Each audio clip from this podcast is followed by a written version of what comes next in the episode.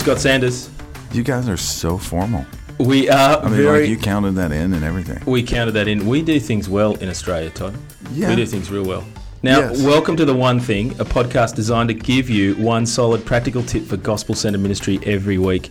And if you've tuned in, that's right, you are hearing the voice of Todd Adkins, who you might have heard on 5LQ podcast. You might have heard on newchurches.com. Uh, you might have even heard on Carey Nieuwhof. You're on a lot of podcasts, aren't you, Todd? I like podcasts. They're you, fun. you do like podcasts, Yeah. and you, you're This kind will of be really fun. you're kind of on, on, on a lot of them, aren't you? Nah, I, yeah.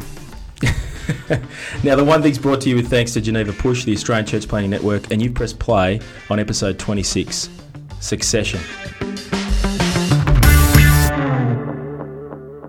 Now, a critical part of leadership is recognising that your fruit grows on other people's trees. Hey, that's my line. I know it's your line. We've ripped this straight out of your book. Many churches are waking up to the fact, though, that every pastor is an interim pastor.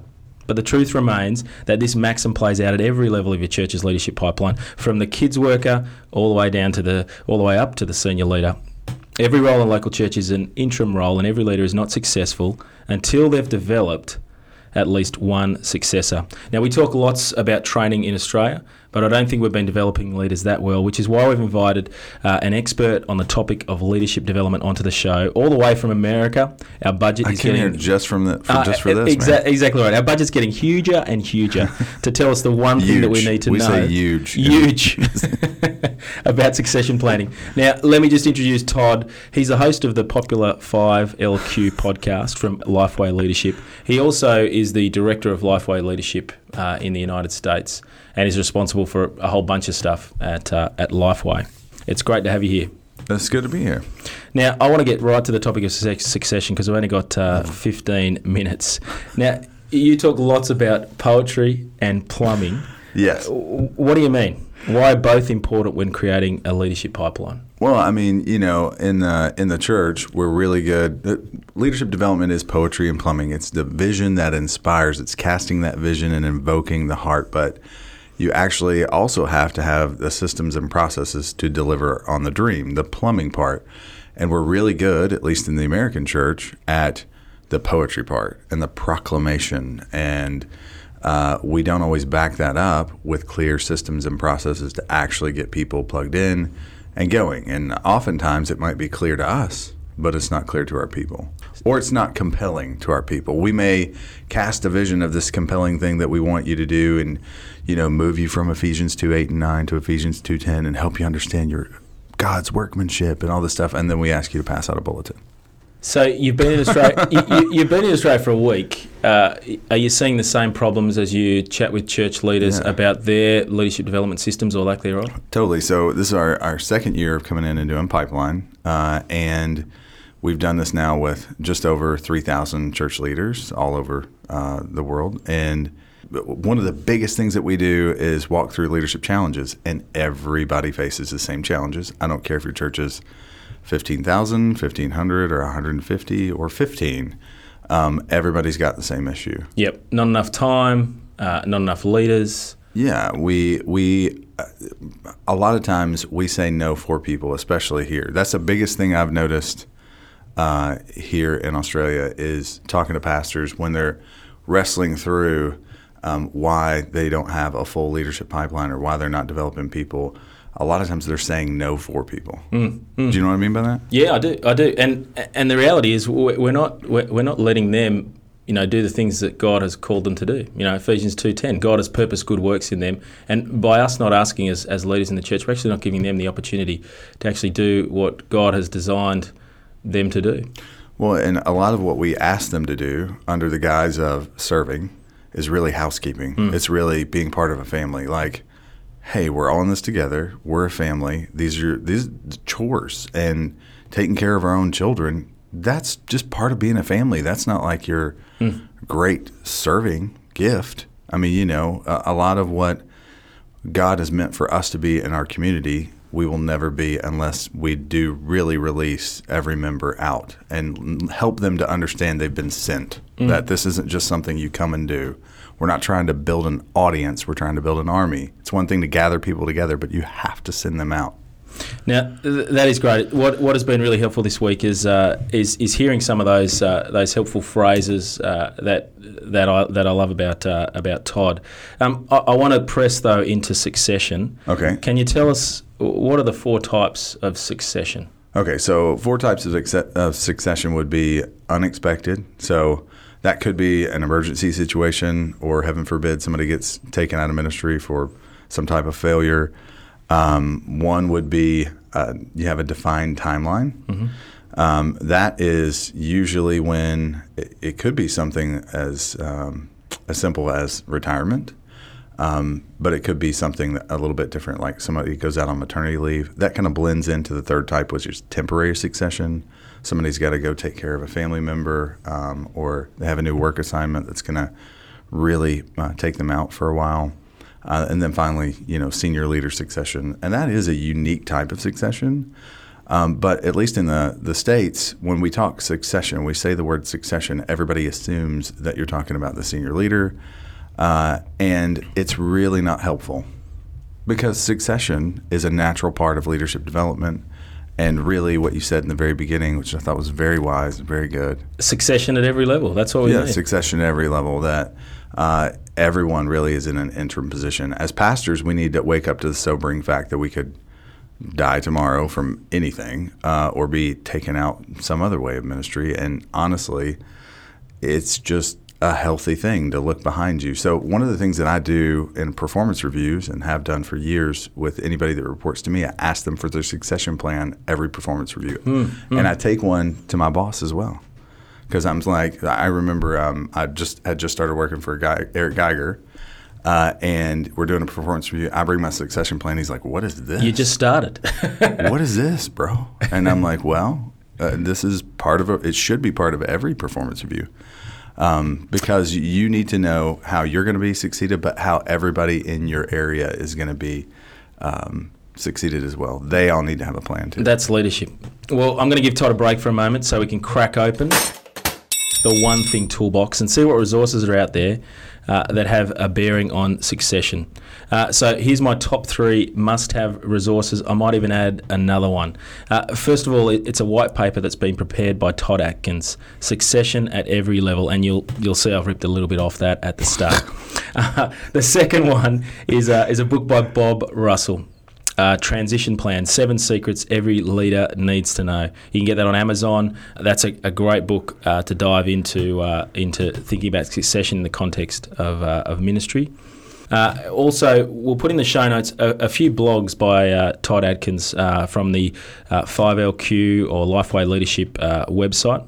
We'll add those in as well. And then the last one is uh, I don't know if you've seen these 90 second videos. They've got this cool Perspex screen that Todd sits in front of uh, where it draws a whole bunch of stuff.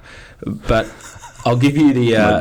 I'll give you a link to Succession Nine Box. A really helpful 90 second clip that'll help you think um, more into this. There's actually um, a 90 second on every single one of those, all nine too. I don't know if it's posted yet. Well, that's that's like that's like ten resources. I That- know. That's like not a toolbox. That's Hey, like a Sidchrome, you know, whole set there. That's too much. All right. So we may give you those links, or you can keep diving into that as well. Well, let's get back to Todd, who's had a chance to think of more brilliant things to say by now. Uh, now, you talk about the process of giving away responsibility. How does how does a busy pastor, church leader, do this?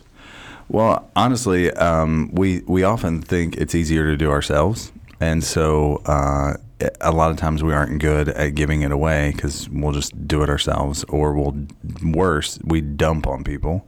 We just dump the responsibility on them, um, recognizing it, it's almost like if you have that view, it's either pride or power. It's either pride that I can do it better, um, or it's power. No, my position is more important.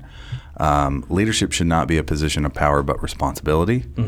Uh, and taking on that responsibility is taking on the mantle of helping someone else do be equipped to, to do that ministry. Now, uh, what are the, what are the steps? So a pastor comes to you and says, "Look, I don't have time. Uh, I'm just not great at it. I'm, I've never been a developer. Um, Right. I've I've always it's always stopped at me. I'm a doer." Um, what's the first step a, a, a pastor can take to move towards. Uh, you know, perhaps not having the well-developed succession plan for every one of their staff Right, members, right, right. but Well, just just handing over some of that responsibility. Um, first of all, it is that posture of responsibility and understanding that you're supposed to be a tour guide, not a travel agent. Uh, and a tour guide means I'm going to take you with me. Um, you know, I can remember um, my dad was pastor. I can remember he always had his boys. You know what I mean? Yep. These are younger guys that are coming along with him, watching him uh, do ministry, and eventually those guys become bivocational pastors as well, just like my dad.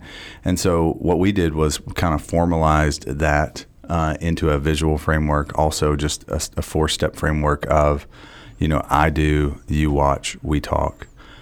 I do, you help, we talk. You do it. Now I'm going to help you. We're going to talk about it, and finally, you're going to do it, and I'm just here to watch, man. And then I'm going to follow up. Um, that it, it's you know you, it's probably not new. You probably heard something like that before. But I think the important thing more than anything is the we talk part, because really, um, most of the time when we give ministry away, it's transactional. It's not transformational. Um, because it's just, hey, here's some, here's a little bit of knowledge for you to how to do this. Uh, I may show you how to do it, maybe, um, but it's really the power of being intentional and following up and following through that those steps to say, hey, I'm, we're actually going to have feedback. So if I was giving away, it's it's if I was um, raising up a small group leader, of course that's going to take months. If it's how we set up the chairs, that's going to take weeks. I mean, it's going to be a lot easier. But the same process is perfect because it's it's you doing it, them watching, you talking. You're saying, hey. This is why we set up the chairs this way. This is why we have we practice hospitality and people matter to God and us and you know whatever I, is. It's I often find in that in that talking out process, you actually you actually learn a a heck of a lot more. In fact, I often find that uh, the people I'm working with often do things far better than how I would imagine or, or, or work out.